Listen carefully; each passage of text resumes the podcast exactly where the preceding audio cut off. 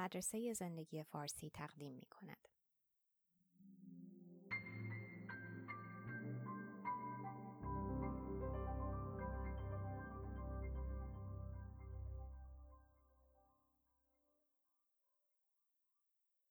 ترجمه و صدا دکتر ایمان فانی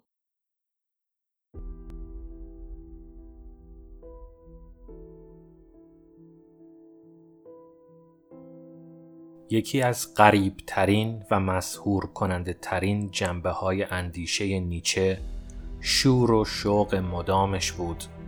برای مفهومی که بهش می‌گفت عشق به سرنوشت. چیزی که از یه عبارت لاتین گرفته بود. پذیرش راسخانه و مشتاقانه هر اون چیزی که در زندگی بر کسی گذشته. انسان عاشق بر سرنوشت دنبال این نیست که چیزی رو از گذشتش پاک کنه. اون چه رخ داده رو میپذیره. از بد و خوب خبتها و خردورزی ها رو با قدرت و آغوش باز حقشناسی و نوعی شور مستی قبول می‌کنه. این تمرد از دستکاری و روتوش کردن گذشته در بسیاری از آثار نیچه به منزله یک فضیلت اعلام میشه.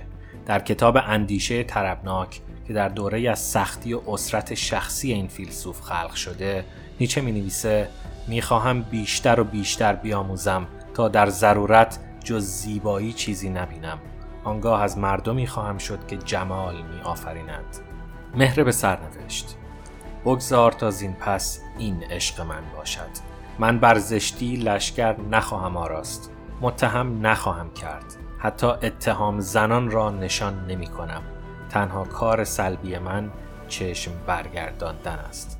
و سرانجام آرزویم این است که روزی از آری گویان شوم. چند سال بعد در اک اوما نیچه نوشت دستور من برای نیل به عظمت عشق به سرنوشت است. اینکه هیچ چیز را طور دیگر نخواهی. نه در گذشته نه در آینده نه در ابدیت. نه تسلیم در پیش ضرورت نه پنهان داشتن آن بلکه عشق به آن. تو بیشتر جنبه های زندگی اغلب اوقات ما برعکس عمل می‌کنیم. یک عالم وقت صرف می‌کنیم که خطاهامون رو بشماریم. افسوس می‌خوریم و زار می‌زنیم از برگشتن بخت و پیچش سرنوشت. ای کاش میگیم که اوضاع جور دیگه ای می‌شد. معمولا جبهه می‌گیریم در برابر هر چیزی که بوی تسلیم و رضا بده. می‌خوایم تغییر بدیم. بهتر کنیم خودمون و سیاست و اقتصاد و مسیر تاریخ و.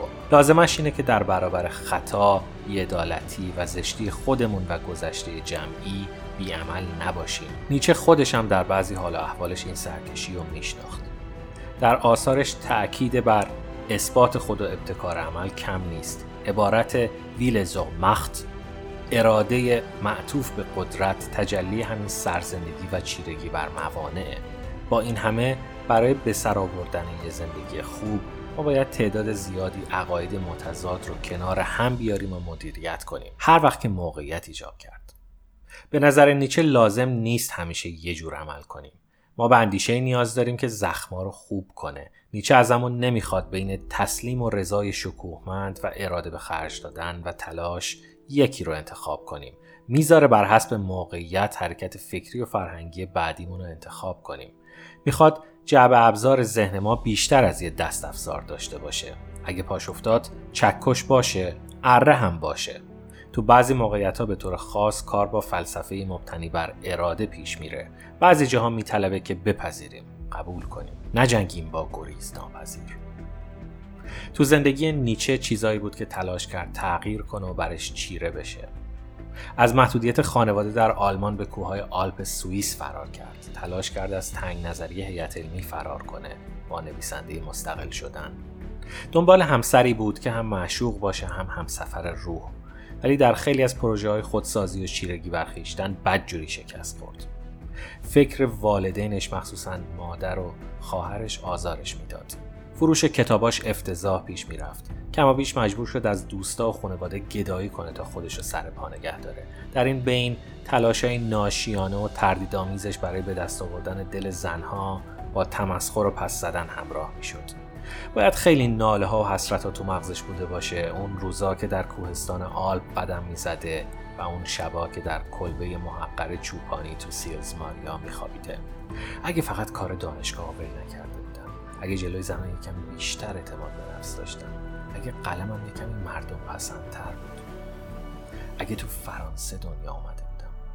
به خاطر همین خراش فرسایش روحی بود و هر کدوم ما هم افکار مشابه خاص خودمون داریم که نهایتا اندیشه مهر به سرنوشت برای نیچه آروم آروم متقاعد کننده شد. تسلیم و رضا چیزی بود که لازم داشت تا بعد از ساعتها خیشتن کشتن و خودخوری عقل از سرش نپره.